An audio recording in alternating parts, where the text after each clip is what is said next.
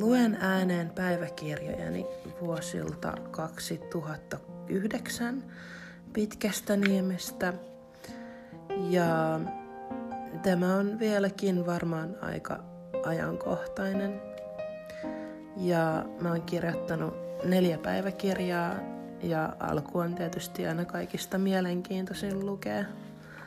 Ja mä yritän olla hirveästi tota, sotkeutumatta tänne mun ajatuksiin sekaan, koska ei ihan kaikkia ymmärrä, koska kaikki on vähän ympäri ämpäri niin kuin joka paikassa nämä mun ajatukset.